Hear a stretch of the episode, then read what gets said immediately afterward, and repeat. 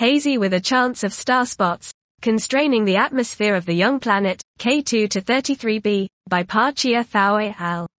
Although all sky surveys have led to the discovery of dozens of young planets, little is known about their atmospheres.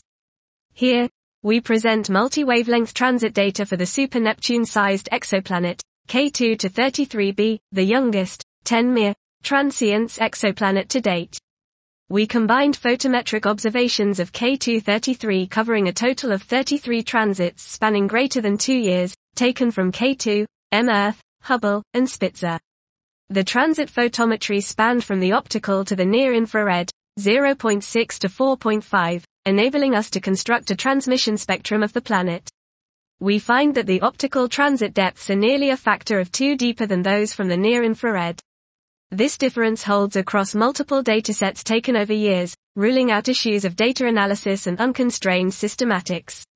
Surface inhomogeneities on the young star can reproduce some of the difference, but required spot coverage fractions, greater than 60.